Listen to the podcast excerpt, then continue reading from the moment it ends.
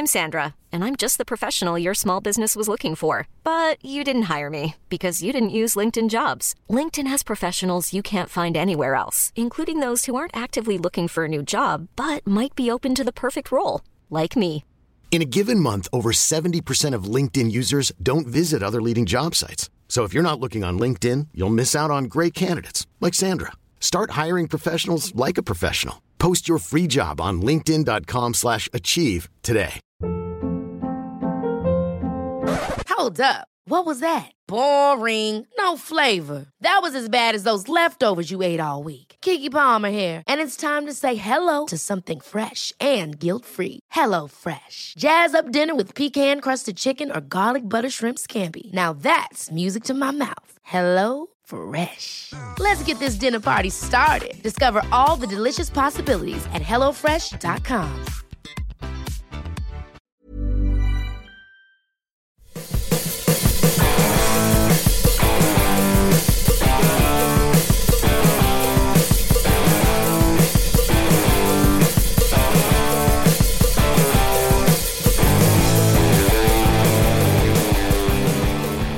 Hello and welcome to the Guitar Nerds podcast. I'm your host Mark Packham, joined this evening by Matt Knight Hello. and Jay Cross. Hello. As um, w- we are going to do going forward, we're streaming this live on amply.fi forward slash guitar nerds. Thanks for joining us if you are just one of the regular uh, podcast listeners. Um, but also thanks for joining us if you're watching this live. Um, yeah, amply.fi forward slash guitar nerds is where you can find this Tuesday nights, every Tuesday night at 8.30 from now on.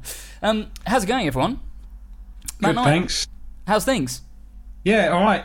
I've had well, I say I've had no guitar stuff. I've had considerably less guitar stuff this weekend. Okay. I've lent it all to a friend's band who are doing recording. Um, so they've got uh, pretty much all of my amps and some of my guitars as well. What what sort of Um, record are they making where, the, where they need your ridiculous setup?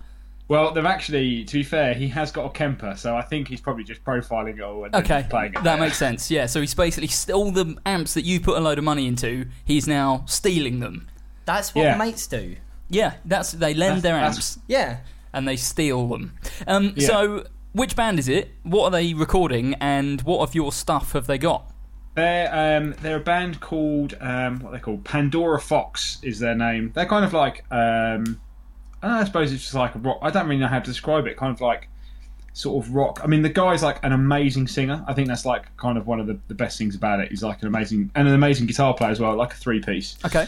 Um, but they they're actually building their own studios, um, which they record from, called Fort Badger Studios Okay. in uh, That's Red a, Hill. That's a great studio name. Yeah, um, but they've been building it up from scratch. So they've been buying loads of stuff, like really good high end stuff, um, proper good uh, recording setup. And whenever they get the chance, they they obviously uh, profile everything with the Kemper.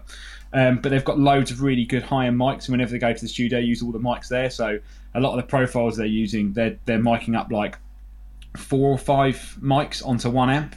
Cool. Um, because obviously the Kemper captures one direct in, but if you put several mics into one mixer and then feed that mix out into the Kemper Gotcha. and then turn it up really loud, it obviously captures the amp at kind of its best. Yeah, because that's the only that's the only thing about the Kemper is obviously it's got tone controls, but if you move the tone controls anyway, you're addi- adding digital bass, middle, treble, or gain. Yes, because it's It working from a bass sound.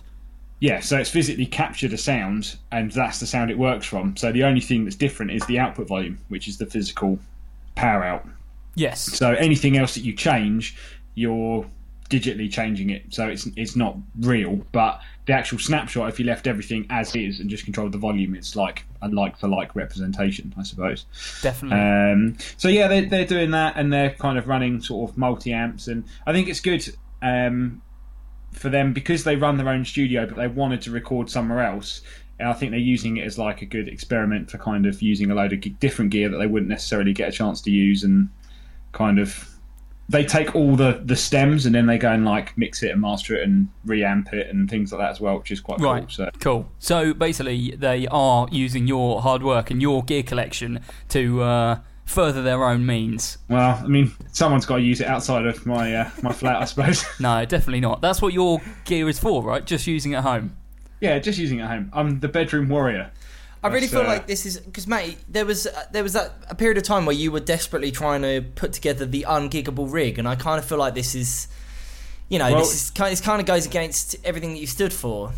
Yeah, I know. Now, now it's been sort of gigged. Um, actually, funny enough, the guy in this band, he he usually gigs an orange um, Rockerverb fifty, and it and it broke down. He was like, "Oh, I don't know what to do." And another guy that I work with was like, "Oh, just take my micro dark." He's like, "Oh, I don't know if it'll if it'll be powerful enough." And he said.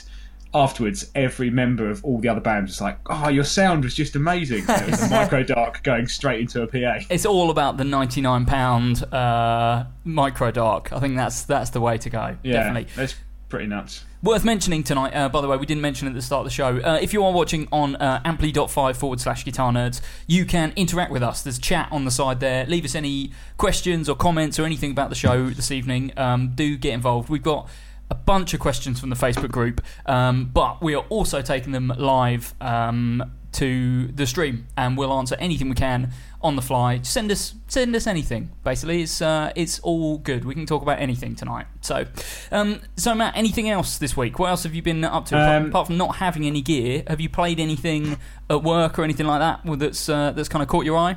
Yeah, so um, I've mentioned it on the Facebook group, and I posted up a picture today, so uh, Tuesday, um, about a 88 pre-factory PRS that we've got in. Yes, and I I'm, saw I that. mean, I'm, I'm not the world's biggest sort of PRS fan, but this one is actually particularly nice. So it, this one's like pre-factory, so before they kind of went to the main uh, Maryland factory, and then obviously started more mass-producing instruments. Yep. So this is instrument number, I think something like four thousand and seventy. Okay. So what So you the- think how many PRS they've built now? Yeah, yeah, yeah. You know, to think that's the four four thousandth instrument they've built. Yeah. So it's eighty eight Brazilian rosewood board. You know, pretty much hand built by a factory of probably like less than 20 people. I, I think it was a pretty small factory at that point. Um, everything's like hand signed and numbered in between, uh, like underneath the pickups. really? Uh, yeah, yes, Okay. it's proper. It's like really early, and they're one of the few, I'd say, modern guitars that are really starting to kind of appreciate in value. Um, so if you kind of get 88, this is a non-custom, but if you bought like an earlier 87, 86 customs, they're going for about seven or eight thousand dollars now. That's Wow. crazy. PRS is Um, a, PRS are a bit of a weird one because you kind of associate them with you know you buy them they're an expensive guitar but they tend not to really hold their value um, and that's why you know if we're talking to people about them we kind of advise like definitely make the right choice because if you're thinking of getting something to try out and then sell it on for about the same money later on down the line that's probably not going to happen um, it's more that uh, yeah you yeah you keep it basically Yeah, um, but, that's, these- it's interesting yeah. that really old ones are starting to kind of pick up a little bit. Yeah, I think they're just becoming a collectible thing. I think because they're more hands-on in terms of their build as well. So I think the the earliest ones are probably like late '85, Yeah. uh, '86. Mm-hmm. Um, and I did see there's a a guy in America. I think he runs Eddie Vegas guitars. Have you heard of them? They do some really weird like vintage I've not. guitars. And he's got an '86 PRS 24 in magenta pearl, which is basically purple purple sparkle Right. and that's instrument like 1050 so it's like really early on in the in the factory run and it's like $8000 i was like if i had $8000 i would seriously consider buying that I, I, I am not a huge PRS fan, I must admit, but a purple sparkle. What's it Yeah. actually called? Something magenta. it's magenta pearl yeah Oh, that sounds awesome. Yeah. I know. A, a colour that you, I think the closest thing you get, because I was actually speaking to the rep, I was like, oh, have you got anything in pink? To let the PRS do anything in pink? And they actually do a colour called Bonni Pink. Right. or something like that. And they had uh, he had a arch top 22, so the hollow body 22 in pink, uh, in his uh, like car stock for shop sale. And I was like, ah, Get it's just because it's pink. Get it. Yeah, yeah. Just any pink guitars, basically. Any pink guitars, send them my way. The way forward. The way forward. Um, anything else this week? Uh, anything else? Oh, I got my unguitar related. I got a Roland System 1M, so Oh, did you? going modular. Oh, oh, yeah. very Wait, cool. So the System One is the System One originally was the keyboard that had the kind of modelling. with the AIRA keyboard, so it had the ACB or analog circuit behavior Yes. modeling in it. so it was basically was- modelling individual circuit components through digital. Is that correct? Yeah, so it wasn't necessarily a modeling other synths. It was a synth in its own right, but a- modeling how analog circuitry works, and that's the whole thing behind the whole range of AIRA products, the the drum machine and, and everything. Yeah. Um, but it has the plug out software, so you can download what they call the plug out, and it turns it into another synthesizer. But what's cool about it is the plug outs actually disengage some controls on the front panel. So if that a synthesizer didn't originally have that control, So if there was they disengage that Okay. control from the front panel. So if it was like a two oscillator synth and there's three oscillator controls on the front, the third one doesn't do anything. Yeah, Right. exactly. Okay. Okay. That's a cool thing. Um, So what's the what's the modular version? So basically, the modular version is no keyboard. Okay. Um, so it's got MIDI in, so you can trigger notes from a MIDI keyboard or a sequencer. Um, but it's got loads of CV ins and outs, so you can hook it up to other modular gear, um, or you can basically, you know, send the LFO straight into the gate, and you can basically to get it to play itself effectively. Yeah. So you can send a, a, a signal through itself. So kind of like you see people messing around with huge modular synths, and that's what you're doing. You're getting to trigger a sound from in inside the oscillator, and then just messing around with that. so But what's cool is, is obviously you see huge modular synths, people with loads of leads plugging things in and out, and you're like, where did I plug it all in? The System One actually remembers what leads were plugged in. So if you save a patch with loads of leads plugged in, it remembers which leads were plugged in where. So if you unplugged everything and they went, oh no, I really want to go back to that sound, the patches remember where all the leads were plugged in. but then what does it have some indicator to tell you to plug them back yeah. in there? So each each that yeah. So each of the CV ins and outs have a little light around them. okay. When you save the patch, those lights then stay remain remain lit up. So if Wow. you pull any of the wires out, you know exactly where to put them back in. okay. interesting. So it's a pretty it's a pretty clever bit of kit. And um, one of the new plug outs is the System 100. So it's like one of the old synths they used to do, the original modular synth, Yeah. and you can basically model that. So that's a cool bit of kit. I'm going to try and work out how I can run a guitar through it, basically. Always. it's, it, it's got it's it's got like a mix in. It's got a, a, like an envelope in. So in theory, you could plug a guitar through it. Okay, so you would use uh, the guitar velocity to trigger the synth patches, essentially. I think you could you could do that. I mean, what you could do is there's a great product by a company called Sonuus called the G2M, which is basically guitar to MIDI, Yes, and it does uh, guitar in direct to monophonic MIDI out. Sure. Um, so if you play like notes into Sibelius or something like that, it will it will tab it out for you. But it also means you can go guitar straight into a, a monophonic synth, and you can trigger notes from synth. So in theory, yes, you could plug a guitar straight in. Cool. And they're like fifty quid, and it's just this tiny little box. yeah, yeah. Completely passive. So I'm, I might actually just buy one and just see what happens. It's completely passive. Is it not? I doing- think it's I think it's passive, or it might because there's definitely no. I'm sure there was no nine volt in it. Maybe there is. Maybe it runs on a battery. Yeah, yeah. But, I- surely it would um, have to to do that type of kind of conversion that it's doing. Yeah, potentially. I don't know. I don't. Unfortunately, I'm not that technical. No. But, yeah. No. It's uh, that's that's a cool product though. That's I mean that's a good way for your guitar to interface with like MIDI stuff monophonically without the need for a special pickup. Yeah, yeah. Are you? I, so, Matt, this is actually pretty interesting. I don't mean to uh, steal your thunder and jump No, in. no, but no, I'm- please but I'm. I'm going to do it. Um, I, I'm actually really interested in this because I, um, uh, if you want to know what I did that was guitar related this week, Is it nothing? uh, no, it's not. Well, not completely. But what I did do was I uh, I had a friend staying over, and um, at one uh, for a couple of nights, and he at one point he did say like, "Oh, what, what have you bought anything cool recently?" And I, I got down one of the one of the synths, one of the the Roland Boutique synths, which I've not really used very much, and um, I just like I couldn't I couldn't like get it to work hugely. Like I, I couldn't really get it to sound good, and I couldn't get a huge amount of sound out of it. So maybe you should bring. Can you bring your system one down? Because M- Matt's going to be with us this weekend. I should add. Um, we're going to be doing some videos and stuff. So We do, are. Do you reckon maybe you could bring it down, or is it too? Is it another thing? that No, you I need could to bring it down. It's, it's quite small.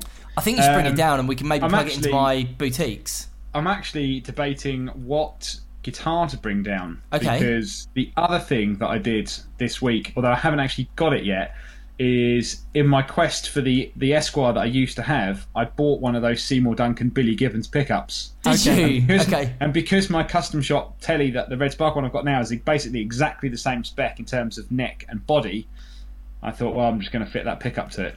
Nice. So back to back to the Esquire because you only need one pickup. Could you possibly bring two guitars? Because some uh, pedals obviously suit a Les Paul and some suit a Telly. Well, that's the thing. I think I might just have to try and. Really, I should buy one of those mono dual gig bags. You need a double gig bag.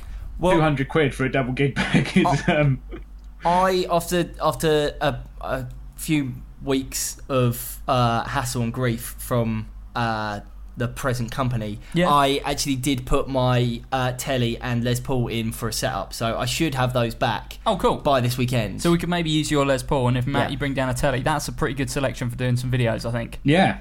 Cool. That sounds good. And if you Did bring you the- drop it in? Did you drop it in with um, the usual?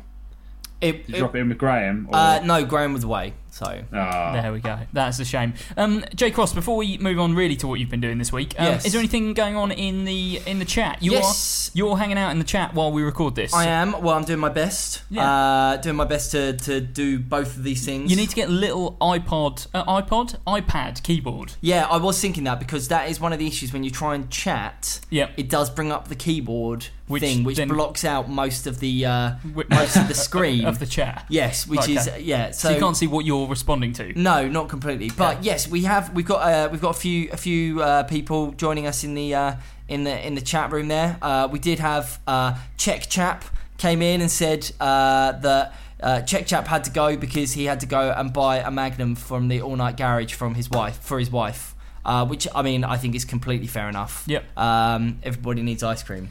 Cornetto. Every time. Yeah. Sounds good. Okay. Um, we've we do actually have a question already. We've Cool. got Let's, question well, let's jump- do that. Let's do Okay. that, and then we'll talk about Um, what you've been up to. Matt Mork uh, once says, uh, I want to buy a smallish portable combo amp. I need a pedal platform as my gain is usually on the floor.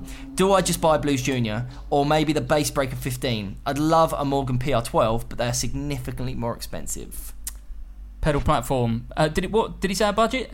Uh, no budget has been given, but presumably, if we're listing the price, if we're listing Blues Junior and Bass Breaker, they're both what? Fi- f- uh, Bass Breaker 15 is what? Also 15? Uh, sorry, about Somewhere between four and five hundred. yeah, four quid. five hundred quid. And then what's the Morgan PR12 going for? Fifteen nine. Right, Fifteen okay. nine nine. Yeah. So, So, yeah, considerably So more. about four to five hundred quid. Um, what we saying? So d- he said Blues. Ju- he- uh, Did he say he's ruled Yeah, out Blues? yeah. Juniors? No, no, no. Do I just buy a Blues Junior or maybe a Bass Breaker 15? I mean, I've not, I've not had a chance to plug in any of the Bass Breakers yet, Matty. What, what we saying on those? They they are good. They're definitely not as clean Yeah, as the other one, but um, I know my boss did some videos on the 15 and said it was just like one of the best amps he's ever plugged in. And I mean, you know, everyone kind of the default is Blues Junior. You know, that's Yeah. what most people go to Yeah. because it kind of hits a price point. I I think that's always a difficult thing. Like coming from a guitar point of view, I should probably say that most people go, "I want a valve amp that's like 15 to 20 watts for like five to six or like four to five hundred pounds." Yeah. and there basically isn't anything apart from the Blues Junior. Yeah. I think the other the other one that's out on the market now, which is fantastic, but not valve driven, but I think it still sounds great. It's the Blues Cube Hot Yeah. Definitely. um, definitely. because you've got the direct, you've got headphone out, which is a massive plus, especially if you're playing at home, um, and recording out via USB, which is fantastic. Um, and some of the Egnaters now, um, which are kind of they do one called the tweaker, which I think is around the same sort of money. Yeah, they do a 15 watt uh, one called the tweaker, which is 429, and that's basically a little bit more martially, but you've got different preamp styles and different power amp styles. Really? So if you kind of want to tweak your sound quite a lot, that's quite a good option. If you're just using like one pedal and you want the amp to do everything else, that's also a really good option. But Blues Junior, especially for the clean side of things, yeah. That, that's the that was a that was a that's follow up question here from Matt saying, uh, "How's the headroom on the Bass Breaker clean channel?" You know, because Mm-hmm. yeah, that, that's the thing. uh, It, like you say, when you when you've got a benchmark like the Blues the Blues Junior, like it does give you that sound so perfectly that Yeah. you know, ev- everyone else is kind of playing catch up or trying to do something different because they can't play catch up. And I think that's kind of what the blue what the Blues Breaker is doing. Yeah. Um, Yeah. And you know, something like the PR12 as well is is it's not trying to just be a Blues Junior competitor because there's no point. You know, you, you can't beat the Blues Junior. Well, yeah, I, yeah, I, th- I think really um, the closest, the closest thing in terms of sound, almost apart from maybe a little bit of clean, is the is the Blues Cube. Yeah. yeah. Whereas Yeah. it's kind of one of the, the, the closest things. Definitely. But I mean, you know, if you could spend more, you're, you're into then sort of like Fender Princeton money, really, after that. And I suppose after a thousand pounds, you're kind of like, there's a whole world of different can things you go can go anywhere. Yeah, yeah, definitely, definitely. So, Jay Cross, um, Hello. I hope that answers the question. Keep coming, uh, keep them coming in on the chat. We need uh, as many of those as possible. Um, Jay Cross, what have you been up to this week? Well, I wasn't here last week, was I? You weren't, so you got two weeks worth of stuff. Two weeks worth of stuff. Um, so uh, yeah, I couldn't make it last week because I went to uh, London to see uh, this band Royal Headache.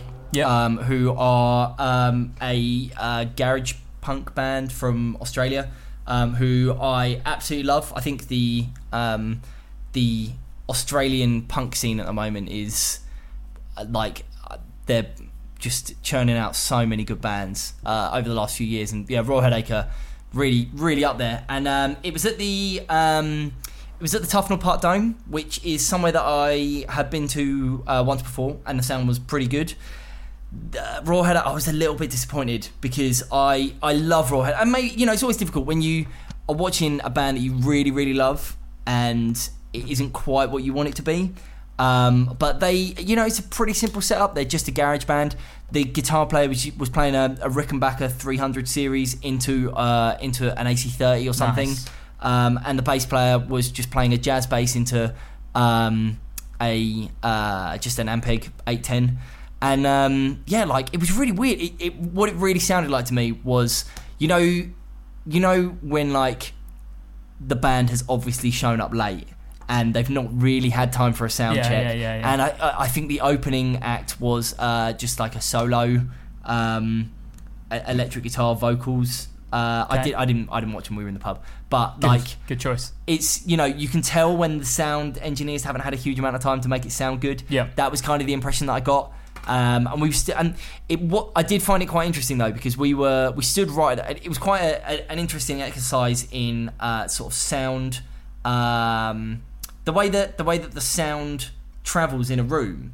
So like we were at the front, the bass was clipping a bit, but you know we were stood near the front and all we could hear was all we could hear was the bass. Right. As soon as we moved to the back of the room, like that's when the the that sort of Rickenbacker uh, AC30 just like it just opened up, like it, Yeah, yeah. it couldn't penetrate the like the front part of the room, but when you like move back, and I just thought that was quite an interesting uh, experience to like to to see that in you know to see to feel that actually happen. Yeah, yeah. Um, but yeah, so um, yeah, that's that's I guess the main thing that I did this week. Um, just had a total. I'm trying to have a, t- continuing my my uh, complete clear out of everything so that I can start again again. Restart your guitar collection. That's it. Yes. Yeah. Yeah. Yeah. So uh, I had. A, I tell you what. Actually, um, one for one for you, Matt. I had a uh, a phone call from the uh, shop, which shall remain anonymous, that I have ordered my offset telly from. Yep. Um, and uh, yeah, they just give me a quick call and just like, yeah, just wanted to let you know it's been delayed a little bit. Really sorry. Ah. Uh, no, no, no. But it was like I, I, he was really the, the the chap who called me was really apologetic, really lovely, great service, great. Like Was it Matt Knight? it wasn't Matt Knight actually. No, Oh, no, no. I, I am I am far too important. But um, When but was yeah, the last time you picked up a phone, Matt?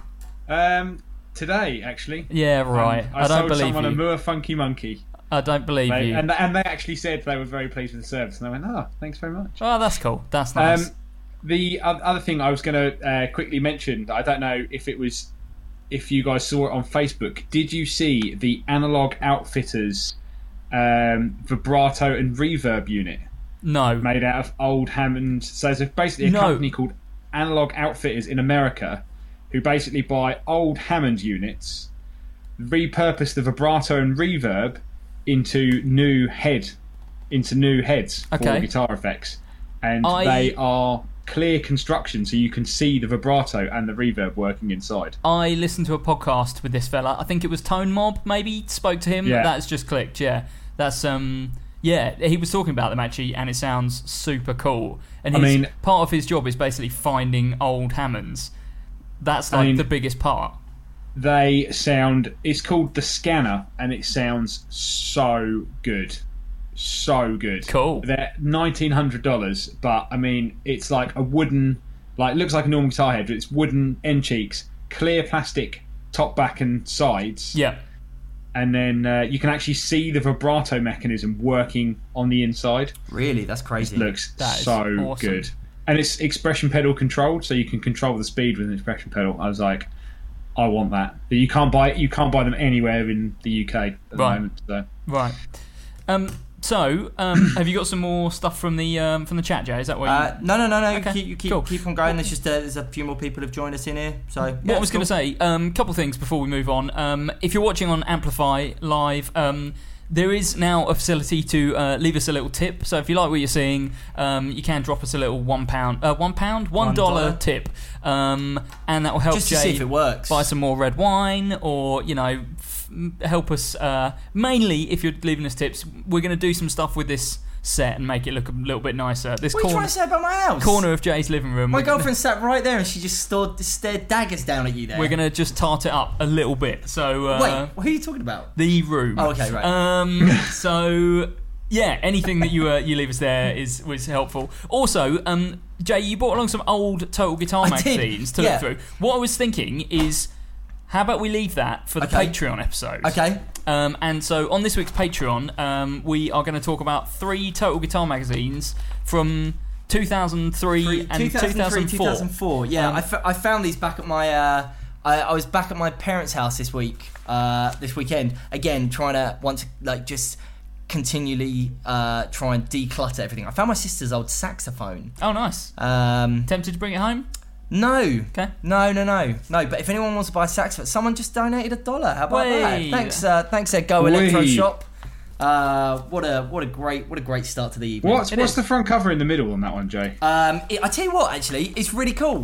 It is. I'm trying to remember if I actually had It's- had one of them. It's Brody Armstrong. Brody Dalle. I had that now. episode. I did have that. Uh, I had, had that episode. episode? That That I edition. had that um, that edition. Yeah. That one. I Yeah. remember that one. Brody from the uh, from the Distillers. Yeah. Uh, I I totally forgot on the cover of that. Yeah. So Great. Wasn't great she stuff. married to the guy from Queens of the Stone Age? Or Uh, is she married? yeah, and the fella from Rancid. Yeah, she was. Yeah, different she was married to. Uh, So- yeah. Anyway. Um, we're going to talk about those later on in the Patreon episode, uh, patreon.com forward slash guitar nerds. You can hear that there. Um, and we'll talk about that a bit later on. I wanted to talk about what I've been doing this week. Oh, okay. Um, we got a delivery um, of, uh, well, we've had a few deliveries actually this week. Um, but primarily, the one that's most exciting to me is the two note Leclean guitar preamp.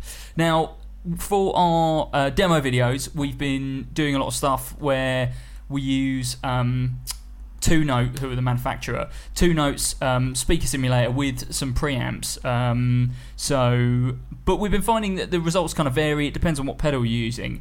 So, um, Two Note actually produce a really nice valve-driven guitar preamp called the Le Clean, part of the Le series. There's Clean, Crunch, and Drive. Is it Matt? Uh, clean crunch, bass, and yeah, I think there's a drive as well. Okay, don't- four, isn't there? Don't tell Joe Branton there's a bass one because he will want to buy one. And The bass one's really, really good. Yeah, it's I- like a valve-driven Sans amp. I was actually Amazing. reading some uh, some stuff about it, and yeah, apparently it's very nice. But so last night I sat down and um, did a bit of kind of playing around with the Leclean, uh, running into the Torpedo Cab, which is the speaker simulator. So these are both hardware boxes. Obviously, you know, speaker simulators and um, guitar preamp modeling and stuff. You can do in amp or you can do it uh, on a computer using software. Two Note makes some external boxes that are kind of designed for your pedal board. Um, and it was just really nice, really, really nice to have that flexibility and loads of controls. So the Leclean has two channels, um, a clean and a real clean one that's really Fendery, uh, and a kind of drive one. But you can also have them kind of cascaded into each other, so you can have them both on at the same time. And the different controls, obviously, you know, the, you feed the clean channel into the drive channel. Um, but I was getting some great results, really nice. And what it means is you can have that fendery front end if you want, so you get that nice bright sparkle um, and that kind of real zippy, kind of attacky sound. Um, but then if you run it into uh, like one of the Marshall cabs in the torpedo cab, you get a really nice mix. Um, and I think when we do these pedal demos at the weekend, they're gonna they're actually gonna sound really good. Like I said, our, the results I think on our previous demos have kind of varied a little bit. Um, I suppose we can now model. So if you're doing like a kind of Hendrixy fuzz, we can kind of plug it into like a Marshall, effectively. Yes. Something that's kind of yeah, going to sound a little bit more like. Uh, more what authentic and just do, yeah. just better in general. I think this. I'm really happy with how this Leclean sounds, um, and the combination of the two is really good. And the other thing is, it's a preamp pedal with an effects loop built in, so we can actually run delays and reverbs and modulations and stuff Yeah. in the effects loop rather than in the front end. So we can Right, use okay. them more how you would expect to an run them. actual amp. Exactly. Yeah, absolutely. So um, yeah, super exciting I mean, obviously, stuff. you put everything through the front end. Yeah, I if mean- it's you and me. yeah, yeah. I mean, Yeah. I'll, Um, I'll do that probably. It was funny actually. There was I saw someone on one of the ES8 groups talking about how they were trying to work out how they could run the Leclean into the effects loop of an amp, but also then use still try and use the preamp. Okay. So kind of try and work out a weird way with like four cable method Why would you want Uh, to? Why would you want to use the Leclean? Oh, I guess because because you, you might you'd run you that want- into the power amp. You wouldn't yeah, use so it as that you wouldn't use it as an in the effects loop. You, you just go straight into the effects yeah, return. so you run, like- you just go straight into the return and kind of use that as the because if your amp's got a parallel effects loop, it doesn't necessarily take it out of the circuit, so you can still plug into the return and then use both. yeah. So if you've got a really distorted amp, for example, like a high gain Marshall, you can actually lo- use the, the clean as your clean sound, Yep. And then go into the front end if you want to use the, the high gain preamp. So I mean that's another cool, a really cool way of doing it. I think. Definitely, Um, definitely. Yeah, I, I just was really impressed with the tones, and I think, like I said, it's going to improve our demo videos and stuff massively. And I think if you're doing home recording, or because the Leclean itself has got a speaker simulator built in, but I turned it off obviously because I was using the Torpedo Cab, which is the better and more varied speaker simulator. Um, but the yeah, the Leclean apparently the speaker simulation is really good. So if you, for example, want something that can sit on your pedal board and you use the preamp facility, but let's say your amp goes down, you can use the speaker out from that, Go and into still desk. you could still rewire to have uh, effects in the front end and in the effects Oh, effects right, loop. wow. And then you could go straight into a you know a PA speaker or Yeah, yeah, yeah, the yeah. mixer. Um, so it's like a really good utility pedal as well. How much are they? They're what two hundred and twenty quid, something like that. I think so. Um, That's- I think two one nine is the. I'm. Do you know what? I'm really usually very skeptical about pedals that've got a valve in it. yeah. But having seen a load of demo stuff and heard what uh, Two Notes say about this, and knowing about their products in general, I kind of feel like if anyone's going to know how to integrate it properly, it's them because Yeah. they've done so much work on, you know, modelling and Yeah. how to create these sounds. It's not just like they've put a valve in and put a light bulb behind No, it no, no, that no, lights no. it up. I, I was really impressed, really yeah. impressed. And There- so there's there is definitely four in the range: Le Clean, Le Crunch, Le Lead, Le Bass. Okay, cool. Um, yeah, yeah. I mean, it is a bit weird to separate them out like that, but I guess to get the range of clean tones, you wouldn't want that bundled in with all the crunch sounds and all the drive sounds. And to be honest, you can get quite a good crunch sound off the Le Clean if you bring in bring in both those channels and just drive them quite hard, um, but keep the volume usable. Um, you get a really decent crunch sound. So yeah, very very impressive. Um, the other thing that I tried this week, um, you people may have seen on Instagram. I put up some pictures of the Kleisonic Lucid, which is a fuzz pedal, I believe made in Germany, um, which is a really weird fuzz. Two knobs on it. Uh, I think it's volume and dynamics. No, volume and harmonics.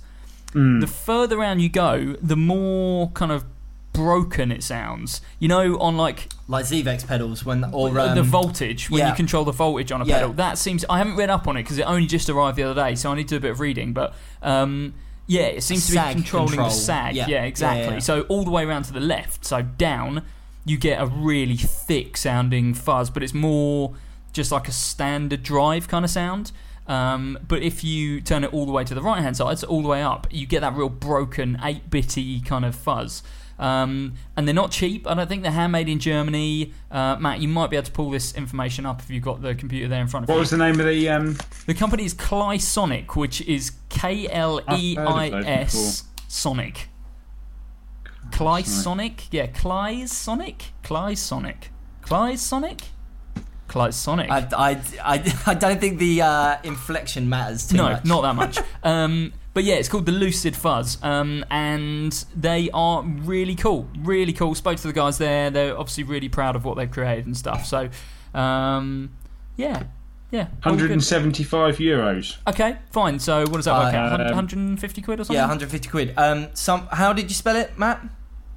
It is spelt. Hold on. It's K- very weird KL. spelling. E I S S O N Oh, I see. Okay, cool. So if you want to podcast listeners, if you're just listening to audio, that gives you an idea of what to go and search. But if you're watching right now and you're in the chat, you can just go and search from there. So yeah, super cool. Uh, the Lucid Fuzz. Um, so yeah, spent some time playing that last night, and uh, it was super cool. It's been a while since I've just sat down and played guitar. Like we've been trying to set up this streaming thing and doing a load of stuff with guitar nerds and getting loads of pedals like delivered for review and things like that. But actually having time to sit down and play stuff. I don't get that much time at the moment because we're saying. So you give me grief over this. I know, but you've got no excuse. You don't do any work. I, I've got plenty of excuses. I'm, I'm very popular. Indeed. Well, hmm, we'll see. I've got loads of wine to drink. Speaking of speaking of the wine, Hive ninety nine. Thanks very much. Uh, left us a comment saying, "Here's a tip: buy some more wine." Oh, there we go. I'll That's do nice. just that. Thank you so much. that. If you would like to continue uh, contribute to Jay's alcoholism, Hi, I'm Daniel, founder of Pretty Litter. Cats and cat owners deserve better than any old fashioned litter. That's why I teamed up with scientists and veterinarians to create Pretty Litter. Its innovative crystal formula has superior odor control and weighs up to 80% less than clay litter. Pretty Litter even monitors health by changing colors to help detect early signs of potential illness. It's the world's smartest kitty litter. Go to prettylitter.com and use code ACAST for 20% off your first order and a free cat toy. Terms and conditions apply. See site for details. I'm Sandra, and I'm just the professional your small business was looking for. But you didn't hire me because you didn't use LinkedIn jobs. LinkedIn has professionals you can't find anywhere else, including those who aren't actively looking for a new job but might be open to the perfect role, like me. In a given month, over 70% of LinkedIn users don't visit other leading job sites. So if you're not looking on LinkedIn, you'll miss out on great candidates like Sandra. Start hiring professionals like a professional. Post your free job on linkedin.com/achieve slash achieve today. Ever catch yourself eating the same flavorless dinner three days in a row? Dreaming of something better? Well, HelloFresh is your guilt-free dream come true, baby. It's me, Keke Palmer. Let's wake up those taste buds with hot, juicy pecan-crusted chicken or garlic butter shrimp scampi. Mm. Hello Fresh. Stop dreaming of all the delicious possibilities and dig in at HelloFresh.com. Let's get this dinner party started.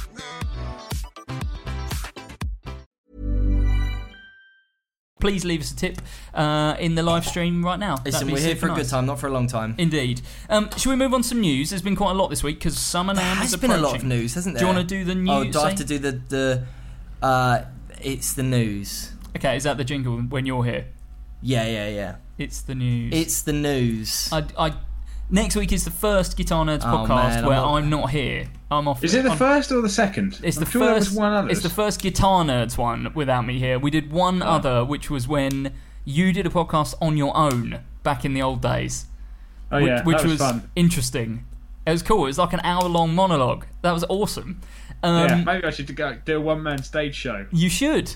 Matt Knight and his pedals. Matt Knight's Matt, I Talk to reckon- myself. World of Pedals. I, I reckon you should maybe like um you know you don't you don't really do anything on Mondays. I think you should just sit in front of Amplify all day and just just broadcast what you're doing. I saw um I saw actually uh, Ola Englund was doing some like he does like a live weekly Facebook thing now, and he sits on Facebook for probably like two or three hours. Wow. I mean just that's all taking we're questions. Yeah, that's what we do every week. doing, and he's Basically. I know. probably he's probably getting paid for it. Well, We're just doing it for the love, probably. man. No, he's just doing it on Facebook Live actually. Oh, Can you okay. donate through Facebook Live? you I can't. think so. Hmm. You can't. But you could. Uh, so maybe there's something to look forward to. Matt Matt Mondays on Amplify. We'll see. We'll see. Yeah, maybe. We'll I'll, see. I'll be up for that. Anyway, um, so the news this week, there's Yeah. a lot of it, so Yeah. let's rattle on through. Um, so, big announcement, or a fairly big announcement ahead of Summer NAMM. Yeah. Epiphone have announced four new models. Yeah. whi- Which they do periodically. I haven't. Yeah, I mean, I, I'm, I don't know actually because I think most of the time because this is like quite a this to me is I hope the direction that the Epiphone start moving in because what this is this is like a proper announcement. It's Yeah. not just oh uh Les Paul special you can get it in blue now. yeah, yeah, yeah. It's or, not- or it's not. It's not a signature model, which is the it's other not a thing. that signature model, been and, doing it's, a lot. and also they do they do a lot of you know they'll be like oh here's a limited model you know these are by the looks of things new models that are actually going to be uh, available for yeah I d you know I don't think they're limited I think they're just going into the catalog and it's like quite a a, a well like well put together Yeah. little release I Yeah. think So I'm not sure about them not being limited. I think at least one of these, Oh, really? which is the Okay. first one, I think is a limited edition. okay It's oh I mean it does says say in the name. it does say limited yeah, edition it literally says in the name. yeah which are, which is a shame because this one is probably the coolest of Yeah, the four definitely. So first up, the Epiphone limited edition, inspired by 1955 Les Paul custom outfit. So what this is is a uh, Les Paul custom um, in ebony with two P90s, um, which. Would that have- is that a 55 guitar mat? Would that have been It, around? well, it would have technically had the Alnico pickup in the neck position. Okay. Um, but only Seymour Duncan make those now. Ah, yes, this with the uh, the pickup that's got like the little bar shapes across the top, yeah, which is the and yeah. it's a slightly bigger. Well, no, it's about the same size as a normal P90, but they're, they're expensive. So I can see why it would be an expensive thing to put in there. Yes. However, it does have um, an ebony fretboard. Does it? Okay, interesting. Pretty amazing. Comes with a hard case as well. Okay. So hard case, uh, Epiphone, no USA soap bar P90 pickups are the same ones I'll put in the juniors. Ebony fretboard, solid mahogany body, and that is a cool guitar. It looks great, a- doesn't it? So it's a, it's a regular custom spec. So you've got triple ply binding back and front, and mm-hmm. on the neck as well, and. Yeah. around the headstock, and nice inlays. It yeah, it's a very impressive guitar. That was the one out of these new guitars that really stuck with me. Um, I would be very tempted for one of those myself. Yeah, Actually, definitely. I think that'd be the closest I'd ever get to a, a custom to a Les, yeah, yeah, or just to a Les Paul custom in general. Um, Yeah. yeah, they look. Um, I've always liked the 55, 54. I think they've Yeah. always been awesome. awesome P90s. guitars. P90s are the way, man. I, I was playing that guitar, at my Les Paul last night, the the junior that I've got, and it sounded so good. Yeah. Just so much bite there, Hmm. and just loads of kind of clean, but it, you know, it's not thin like a Strat. Um, yeah, I think these these 55 Les Pauls are going to be nice. Yeah, I'm I'm really hoping that they I aren't, reckon they'll aren't be too about- limited. At least, you know, I, I mean by that I mean I want to go and play one. Yes. I reckon they'll be about what six nine nine. Yeah, probably something like that, six, seven hundred quid. I'm not sure there's pricing yet. You might need to um, to have a look at that. But um, I think they're due. When are they due? Uh, July, I think. Okay, so there might be pricing. Let us know on that. We'll talk about the next guitar. So, inspired by the research, well, not the resurgence, the rise of James Bay. Yeah. Is it who apparently the kids tell me is a singer songwriter? Which kids? Uh, just young- Reddit slash young- r slash guitars. Yeah, so, no, I don't know. Um, people on forums and stuff. Right, I don't okay. really know who James Bay is, Okay. but he's from Brighton, right? Is he? Yeah, apparently so. Oh right, I didn't know They that. went to. Did he go to BIMM? He did go to BIMM. He did go yeah. to BIMM, yeah. Okay. yeah. He's a I- BIMM I- person. I don't. Yeah, I don't know anything about him. What I do know about him is um, I saw a video of him um, playing like I think he was maybe playing the uh, England f- men's football team um, like dinner pre Euros Okay. dinner or something. Because I saw a picture with him playing his guitar and then Wayne Rooney standing there really awkward singing into a mic. Oh, and then there was also a picture of Gary Neville playing a um, like a hummingbird or something. Okay. I and I just I kind of got the impression that like maybe James Bay's guitarist was like, yeah, uh, okay, yeah, you can, Just- just, you can, yeah, you oh, can play. gonna break it. Yeah, yeah, yeah. Just Yeah. Uh, Wasn't play- there? Was, was there ever? A, wasn't there a story? I don't remember if we ever mentioned it on Guitar Nerds before about Wayne Rooney and getting an Epiphone. Careful where you go with this one, mate. Yeah, he's got powerful lawyers. Is it an Epiphone? It was, he got like um I think his wife bought him like a Gibson 335 I know exactly what you're yes. going and got and got like Liam Gallagher or No, Noel well- Gallagher to sign it. So what he actually got it did, in, like- he bought. So he bought no, uh, Colleen, his wife, bought uh, Noel Gallagher's. Uh, th- bought a three five five, I think, or a three three five. Bought bought one of them off of uh, Noel Gallagher to give to Wayne Rooney as Is a gift. true? I believe so. Wasn't it that she bought one of? I'm sure it was that she bought one of the Union Jack Supernovas. No, because from what I understand, she bought a guitar off of Noel Gallagher, and before he gave it to her, he had it refinished in Man City blue. Yeah. And then gave You're it to, and, right. and then he opened it, and it was like, oh no! Yeah, yeah, that is amazing. I'm pretty sure that's what happened Yeah, anyway. I'm into it. I'm into it. Matt, did you find out a price on that 55? Uh, yeah, they are 799. Oh wow, okay, so they're a bit more expensive than we thought, but still not a bad guitar for that kind of money.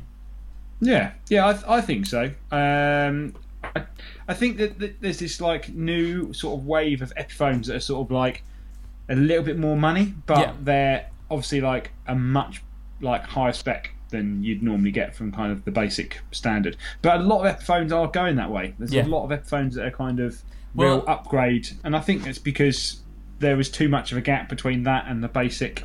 Well, particularly like know, this next guitar, like in, the Inspired by James Bay, uh, which is actually called the inspired. I don't think it's called the Inspired by It's James Bay by- because probably because they haven't wanted to go and get the uh, get any the image rights or stuff. Yeah. But it's, you know, it's, called it's called the Inspired by 1966 Century Archtop, which Yeah. is the guitar that James Bay has kind of become known for playing. Yeah. um, and that's what I was going to say. Epiphone are doing some great stuff in the hollow bodies because the gap between an Epiphone guitar at four to seven hundred quid and I mean, what is the cheap? What's the most low end Gibson hollow body at the moment? well, one of the studios at fourteen nine nine, I think. Yeah. Uh, 339 Studio, yeah, 1299, 1299, yeah, 1399. yeah, yeah, yeah. So, um, yeah, there's quite a jump there. So, Yeah, yeah, yeah. um, Crazy money. Have you had a look at the Inspired by 1966, Jay? I, I had a look at the spec. It looks really cool. Um, and the like, it, I, I all I saw was the uh, the press release from Epiphone. So it's a it's a slim body, um, no cutaway, single P90 Yeah, in the neck. In the neck.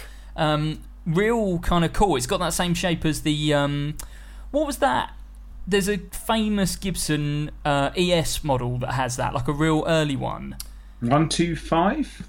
Yeah, maybe one two five or one two zero. 120. Yeah, one twenty. Yeah, yeah. Has that same ES body shape. 120, which had two P uh, 120 because they did a one ES 120 and then there was a 120T, Yeah. or any of them actually had a T prefix meant they were like a thin body. Yes. Um, but they were originally designed, yeah, they were always designed as like student guitars. Yeah. Like the cheap guitar that you would buy to, to learn on, basically. Yeah, which is which is so funny Because Like, now they go for ridiculous money. Actually, those you can still get for a half decent price. You can get them under a grand, which right, okay, yeah, yeah, is pretty good. yes, really. yeah. Um, Matty, have you got pricing on this uh, James Bay model or whatever it's I called? I think that is going to be the same price, if not slightly less. I think. Okay. Phone. Um, I did have it up and I've lost it.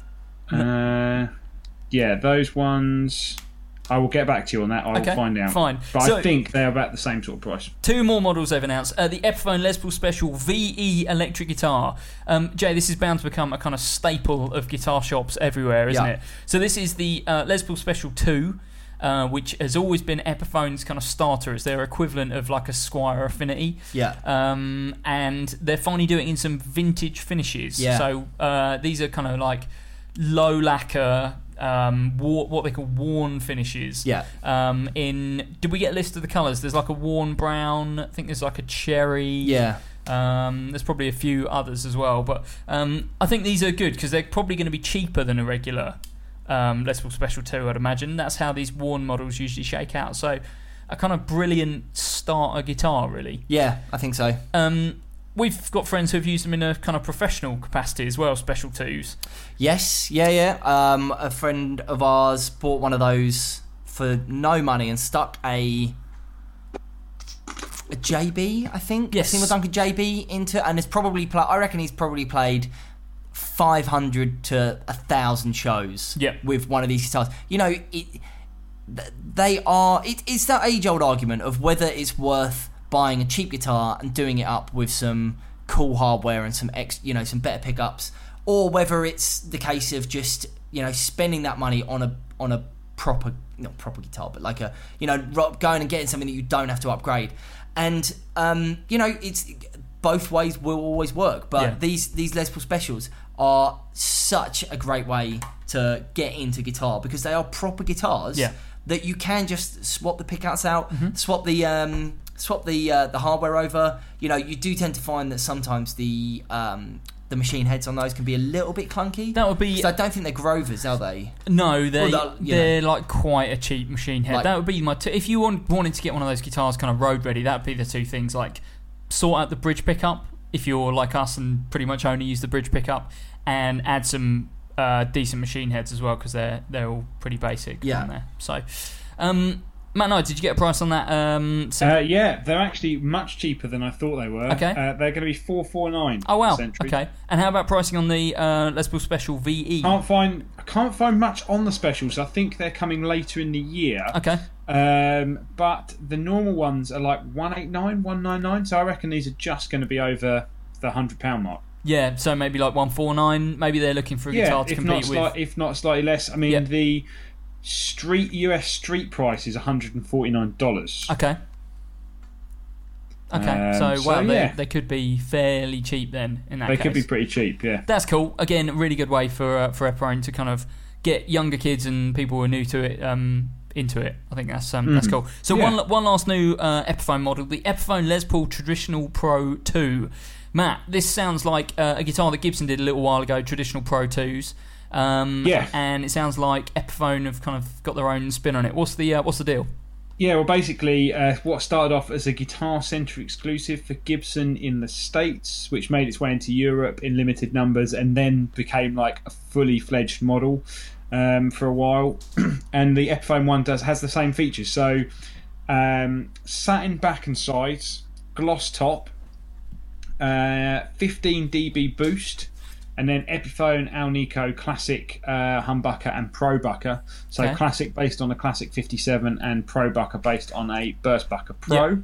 Uh, yeah, full active dB boost, so it's uh, 9 volt battery in the back, um, proper Grover machine heads, and they do all of the original colours they did before. So it's like a black, um, like an iced tea, an ocean blue, which is a really really nice looking one, a tobacco burst, and a wine red. The so um, great if you want. Like I said, there's there's loads of Epiphones out at the moment are kind of like coil splits and and loads of extra switching options, which is great because it gives people so many more options in the Epiphone range. And this is just a kind of another one to, to add on to that. the, the, I've um, noticed that I was going to say the o- the ocean blue looks absolutely phenomenal on those. Yeah. That that's the Yeah. one. Like I wouldn't usually go for a blue guitar, uh, particularly not a flame top one, but those look so good. Like Yeah. really nice. Um, it's Well, the, the flames on those are a lot more subtle because I don't think they're using like. That's the only thing when you get guitars or cheaper guitars that have a flame top. Sometimes because it's like a veneer, yep. it it can look a little bit almost fake because the the piece of uh, maple is like so thin Yeah. on top. But these ones because it's like more of a plain top, they look uh, much nicer. Yeah, yeah, definitely, definitely. Um, they look super cool. Let's do one more bit of news, and then we'll take. We'll see if there's any questions in the chat, and if not, we'll do a couple questions from the Facebook group. So uh, the thing I wanted to talk about was the Empress Reverb. Now, Empress are a company that we've um, dealt with on a couple of uh, couple of bits. We've got a delay uh, competition actually coming up to win one of the Empress delays. Which um, I haven't decided how we're going to do it yet. Maybe Well, actually, some, someone in the uh, someone in the in the, the chat group did just actually ask, "Are you guys ever actually going to give away any of these pedals?" yeah, we are talking about. We totally are. so we yeah, just, do watch this space. It is going to happen. We haven't got around to shooting a whole new round of videos yet, so I think that's the plan is to do that. Either maybe we could do it through Amplify. I yeah, don't know. maybe Haven't maybe we'll do it this decided yet. weekend or something. So, um, yeah, we so we've been dealing with them. We really like that analog delay that we've got, or the tape delay, I think it's called. Um, and this reverb looks super cool. Matt, have you uh, done much digging into this? Yeah, yeah, it looks uh, it looks amazing, and it was funny actually because it was I think it was only last week we were saying that how nothing has kind of taken away Strymon's kind of lead in the delay area and in sort of the reverb air with the big sky and you know Eventides obviously do really well and things like that and Yeah. this is kind of a serious contender for that. Yeah. Taking all of the same sort of ideas and what makes it popular and kind of going, you know, we're going to take our own sort of version on that. So, um, digital reverb with I think 12 different, uh, 24 different algorithms, um, 12, and then two, some have multiple variations. Um, super high quality sound, uh, stereo in, stereo out. Uh, what I kind of like about this is one button dedicated for scrolling through presets. So there's Yeah. only 32 presets rather than 300. Yeah, that makes, I kind I mean, think. a little bit easier to use, a little bit like Yeah. more hands on. Yeah, I kind of think. Do you necessarily need 300 presets? I, I do. Uh, I mean, every track I do has at least 275 reverbs, so Yeah, this exactly. pedal's just not for me. I mean, it's one of those things, isn't it? It's like you find yourself with a couple, and then that's sort of it, really. Well, Yeah. that's what I always certainly found, anyway. So yeah, 35 presets, which can be easily selected with the um, with basically the foot switch, and then there's two modes. You can scroll through banks and then use two buttons to go A or B, or you can actually physically scroll one by one. Buffered or true bypass, cab sim, which is something they've obviously kind of you know, I'm not saying they definitely took the idea, but obviously the Big Sky has a similar thing, so Yeah. you can plug it straight into uh, an amp or you can plug it straight into a desk. So obviously it's great for recording. The thing I do like is that the second output is isolated. So if you run it in stereo, you don't need any extra like phasing or uh, an isolation box or Cool. anything like that. You can run it in stereo. And uh, yeah, there's like external tap tempo, expression, uh, control voltage, so you can hook it up to a modular synth or something like Okay. that uh, external input for um, non-guitar. So you you can basically uh, you know you can plug like other things into it as well, and then they always come in those small boxes. That it's it's I think probably like two thirds of the size of a big sky. Definitely, definitely. because those little tape delays are quite quite diddy. Yeah, yeah. But yeah. I, I you know it's, reverb seems to be the kind of the effect of the moment. And I mean, one of the algorithms is called beer, which I think is hilarious. I saw that. That's one of the things in, that was in the press release. It was like it's got a beer mode, and I was like, yeah, Yeah. okay, this sounds fine. I, I'm, I'm into this. I don't I'd really like. imagine that's reverb with loads of modulation. It probably makes you feel a bit sick. Yeah, definitely. Um, but yeah, I, I, I think it'll be good. I mean, I've, I've always thought the Empress stuff is you know super high quality. Yeah. and it's it's difficult because you see so many pedal boards. I mean, I follow so many different like pedal board groups and stuff on Facebook, and everyone's got like A blue sky or a big pedals, sky. you know. And I think it's difficult because a lot of other companies are going well. And I think part of it is just because people buy it because other people have got them. yeah. Oh, completely. Totally. And and you know everyone gets swept up in that. And it was sort of like the Line Six DL4. Everyone had a DL4 because someone else had one. They were Yeah. like, oh, I've, I've got to get one. And it's just so it's nice to see these companies are constantly like, you know, not bowing down to that and sort of constantly trying to push themselves into you know what they can what they can do really. Are we being we're being asked in the chat how Uh, much? Price. Yeah, is the is the the all important question, Price. Matty. Probably Um, not as much as a big sky. I'd, I'd imagine. No, well they're four hundred and forty nine dollars. So So probably, they're probably going to be about four hundred. So they're going to be about three nine nine. So three they're nine probably going to be the same sort of money. maybe a little bit Strymon. less. Um, yeah, I don't know if anyone, any of the UK dealers are actually listing them yet because I don't know how they've new only, the product they've is. only just launched.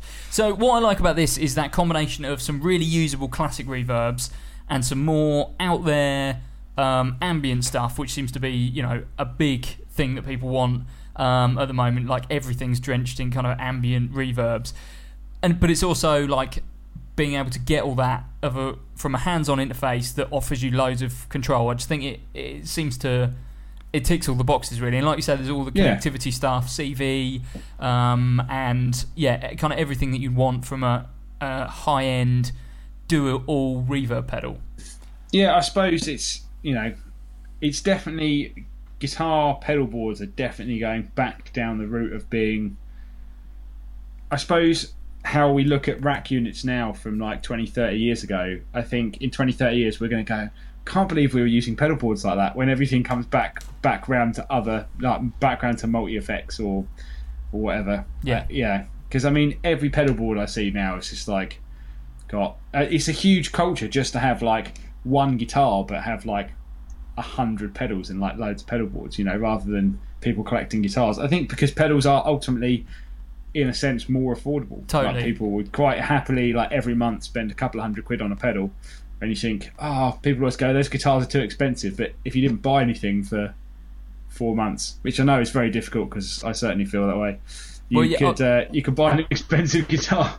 I was going to say pedals are more affordable unless you buy like multiple really expensive ones every month, like you do, Matt, and probably quite a lot of our listeners. So, yeah, Yeah. just just bring it back to Empress. One of the things I really like about Empress, and uh, like I hadn't really realised this too much until they announced the reverb, and I was like, oh, cool. It's just called the reverb. Yeah, totally. And one of the things I really like about Empress is the fact that oh, do you want to get the buffer? Oh, it's called the buffer. Oh, you want to get the compressor? Oh, yeah, it's the Empress compressor. You know, all their pedals are just called the what it is, the multi-drive. Oh, I mean, I, in fairness, I don't know what the Nebulus is. Oh, the Nebulus is a is a multi-effects. You've got chorus, vibrato, and flanger. That makes there. sense. But then you've got ParaEQ, phaser, super delay, tapes. You know, it's all simple stuff. Yeah, like, yeah. like they just seem like a real sort of clinical, clean cut company that are just doing cool stuff in like easy, like, like just just they just work. yeah, yeah. They just work, and I, I know I harp on about it, but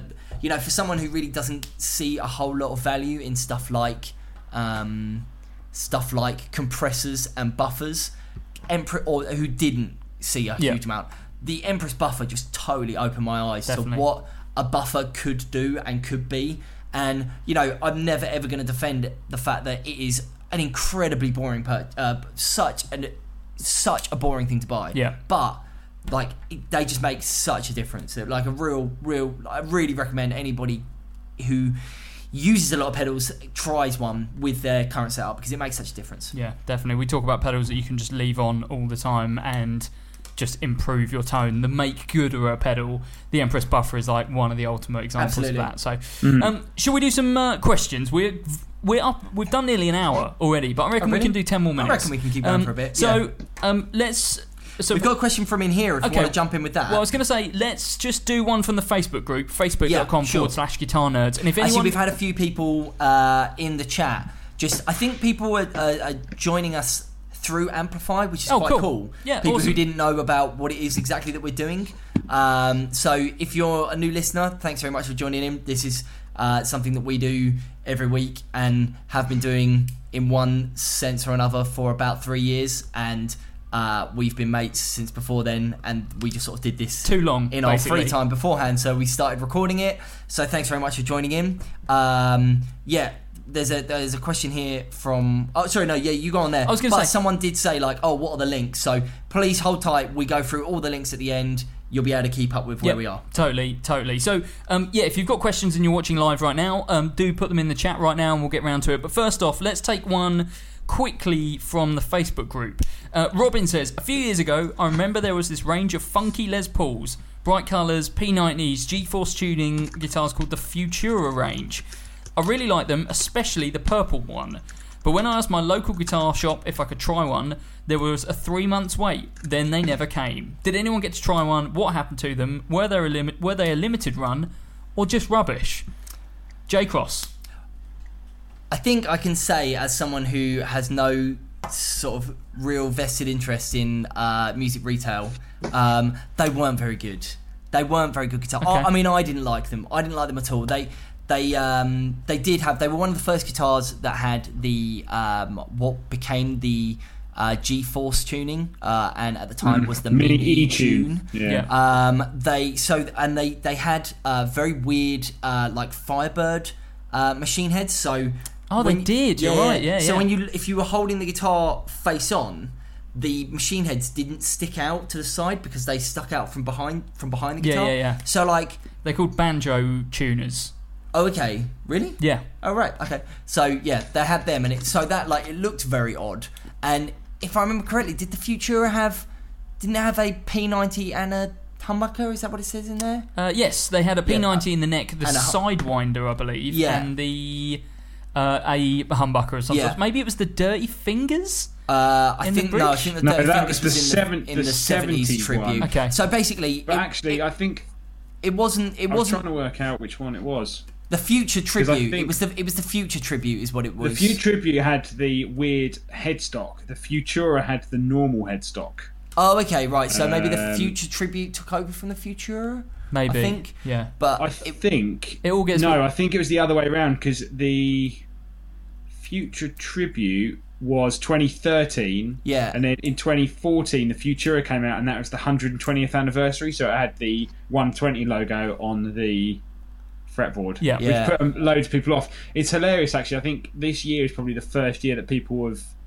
I've not really heard anyone complain about anything that Gibson have done. They've the taken kind of first, year, the pleased first everyone. year since 2013 where there's been nothing to complain Yeah, about. yeah, they've actually Yeah. done it right this year. So Yeah. there was still 2017. They can still mess it up again. So they've got another opportunity. But yeah, they were they were kind of weird guitars, but that was kind of the point. You know, they came they didn't you couldn't buy one in a normal finish. They were all in like weird finishes. Plum Um, insane. Plum I mean, insane, champagne. insane. Uh, the, the the they did like a silver one that was that was called like champagne Invicta or something Okay. like something very odd like that. Um, I mean, if you wanted to try and get one second hand, you could effectively try. You could try a Gibson 50s or 60s tribute, and I think it's effectively the same spec. Right. Okay. well, The knobs are slightly different. But it's they're, they're Uh, not P90 and, and- humbucker, right? They're just No, the, yeah, the 50s tribute. This is what I don't get about the new run. The 50s tribute is humbucker. The 60s tribute is P90s. I would have thought it'd been the other way around. Yeah, that's yeah, weird. that that was always a bit weird. I thought. Um, but you could try one or the other, or both, to get an idea of the sound. But it's very, very sim- similar in terms of the actual neck feel and obviously how the body feels in terms of a satin yeah, finish. yeah. Um, should we take a question from the uh, from the Amplify chat? Yes. Um, so uh, Czech chap is back Okay, after uh, hopefully bringing a Magnum for from the garage For for, his, his- for his wife. Uh, so hopefully that that went all, all well. A- Um, a callback to right at the start of the episode. Yes, absolutely. So, Czech Chap says, to gouge or not to gouge, does it hurt the value of my strat if I dig out some space for a humbucker or P90? I my thoughts on this are have a look under the scratch plate first because it depends what strat you've got, but they might have what is called a swimming pool route, which is where um, guitars are, you know, particularly like the Mexican guitars, but also I think some of the cheaper American guitars are routed so they've got a big swimming pool uh, route down the center that you can drop either humbuckers or single coils into. So, yeah, depending on your um, your strat, it might have a swimming pool route. In which case, all you need to do is buy a new scratch plate. Um, if it isn't, then I don't think it really harms the value of a guitar. Like, I suppose. unless it's like if it's done right, uh, Yeah. you can't see it, so no Well, one I mean, know that's- unless they took the scratch plate. That's exactly what I was going to say. Um, I guess it kind of depends on how honest you are when it comes to selling it. yeah, I suppose the only thing I would say is that it does potentially affect it tonally a little bit. Just taking a little bit of that weight off can make it sound a bit bright. In a, in a Strat, in a Strat or a Telly, I don't think so. I think may, don't maybe more so in a Les Paul, but even then, like you got to think about the the amount of the the amount of uh, body that you'd be taking away is so negligible in comparison to the, Yeah. the rest of the guitar. I think it depends what you're routing for. If you were to go and route a swimming pool route, that Yeah, would okay. probably be a bad thing. Yeah. because I think those guitars do sound a little bit different. You can often you almost get like a hollow body guitar feel because the scratch plate is covering up that. But is that is that because uh, you're used to playing those guitars in a shop environment where you can hear that, or at home where you've got the that sort of sense of space and you've got that slight acoustic reverberation, Don't as know. opposed to if you're playing it live? I don't think you. Sure, I don't think you'd hear, especially especially because of where the uh, the routing is. You know, I think that having it in uh, that position, so in the middle of the guitar, where there's not a huge amount of uh, tonality coming from. You know, it's not like where it's not like you're taking away a huge amount of mass by the bridge, um, which I think does does play a huge part in the in the sound of the guitar. Yeah, In that position there, it's sort of in the middle. I don't think it's going to make a huge amount of odds. Matt, have you got someone having an argument in your house? No, that's uh, unfortunately in my uh, garden. Oh, nice, nice. Out the back. um, anyway, so with that, um, well, what did we decide on that? Do we think to gouge or not to gouge? I, I mean, I would say. It, check, take the plate off first and check whether well, yeah, someone's but already also done it. it kind of depends on what guitar it is. You know, Yeah. if it's, I, I would say that if you've got a 1956 Strat, probably don't try and put Exactly. a humbucker in there. If, if you've got a Mexican standard Strat, Don't worry about go it. Go with it. It'll Yeah, be yeah. fine. Totally, totally. Anyway, with that, we're well over our usual hour. Um, thanks for joining us. If you have done on the Amplify stream, if you've enjoyed the show, uh, there is the option there to leave a dollar tip. It helps us out a whole bunch. Like I said, we're going to try and keep improving the show every week. We're going to try and bring on guests. Try and bring on some like visual stuff for when we are talking about things. Hopefully, we can start bringing up pictures of the gear that we're talking about, um, or actually have it with us. You know, if we've got something here down the line, eventually, maybe we could throw in some guitar playing. I don't know. That's a long way off. It's a long way off. Not ne- not do yet. People, do people come here to listen to maybe not. But maybe we could do like a separate here to listen stream where. my dulcet tones. Yeah, maybe we could do a separate stream where we, you know, play some guitar afterwards Yeah, or something. But yeah, yeah. so if you've enjoyed the show, all the tips will help us do some cool things with this, and you know, we want to start going to like live shows and streaming from live shows, you know, live events and things like that. So yeah, anything will help. Um, if you want to hear some more of Guitar Nerd stuff, you can go over to patreon.com forward slash guitar nerds, where from as little as $5 a month, you can um, get an extra half an hour of Guitar Nerds content every week. We do a, a separate podcast for our Patreon backers. This week, we're going to be talking about these guitar Oh, total. They are. Uh, some old copies of Total Guitar and talking about what was cool and what was new in 2004. Um, from as little as $10 a month, you can become one of our executive producers and have your name read out on the show like these people have. Oh, are you doing the beat this time? I'll do the beat. Okay, and I'll read the names. Yeah, yeah, yeah. Okay, go. Uh, Andrew, Marco, Brad, Page, Mark, Cross, Mark, Rice, Rob, Pierce, JD Short, David Carroll, Andy McKenzie, Eric Seary, Paul Corrigan, Jack Godfrey, Jack Conroy, Will Clare, Scott O'Brien, Matt Quine, Fletch Fletcher, Phil Thompson, Laurie Anstis, Mood Grabbit, Colin Anderson. There we go. Hope you enjoyed that, uh, everyone. Um, it would leave, definitely, whatever you thought of that, leave it in the YouTube comments if you're watching this on the catch up, because I hear those that's the friendliest place on the internet for uh, yeah, people are really friendly in YouTube comments. especially sort of nerdy, um, sort of white fellas doing bad raps uh, of people's names. I hear that that goes down well in YouTube comments. So Did you yeah. see that Harry Kane one? The- No. Oh man. We'll talk bad. about that in the Patreon. Okay, right. So, sorry. Yeah. Um. So uh, there was a few guys in the Amplify chat asking for where they can find out more. Um. Facebook.com forward slash guitar. Uh. For no wait. Oh. Facebook.com. How many? How long have we been doing this? I know this is episode fifty-nine. No, it's more than that. I don't know. dude. Something like that. Um.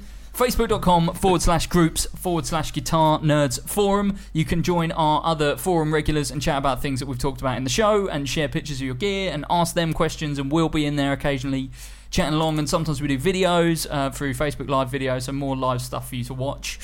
Um, you can also join us on Twitter at Guitar Nerds, Instagram, where Matt is putting up loads of pretty pictures of stuff at Guitar Nerds. Um, you can go to YouTube, youtube.com forward slash Guitar Nerds videos. If you're watching this on YouTube, remember to like and subscribe to the channel. Um, and you can follow us individually. I'm at Mark underscore random on Twitter. Jay is at JAYBN1, and Matt is at Matt underscore Nightsea. We haven't mentioned Joe at all this week. Joe week. Branton is hosting the show next week, Well, so maybe I'll it's do it. best if we don't mention him now. Okay. Um, and Just don't want anyone. Don't want. to don't want anyone off. turning. Yeah, p- Right, the people will probably turn off within the next five ten minutes. But you know, at least they will have clicked. Yeah, of Yeah. course. So Joe Branton next week. If you're going to watch one episode of Guitar Nerds, depending on what you want out of this, either make it the only one you watch or make it the only one you don't watch next week. Yeah. So anyway, um, we're going to go and record some Patreon stuff. Thanks for watching, and uh, we'll see you next time. Thanks, Cheers. gang. Bye. Bye.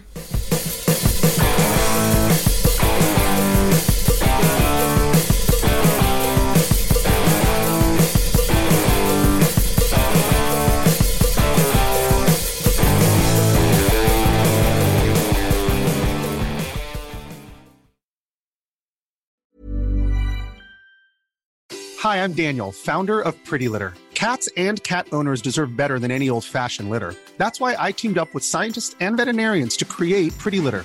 Its innovative crystal formula has superior odor control and weighs up to 80% less than clay litter. Pretty Litter even monitors health by changing colors to help detect early signs of potential illness. It's the world's smartest kitty litter. Go to prettylitter.com and use code ACAST for 20% off your first order and a free cat toy. Terms and conditions apply. See site for details.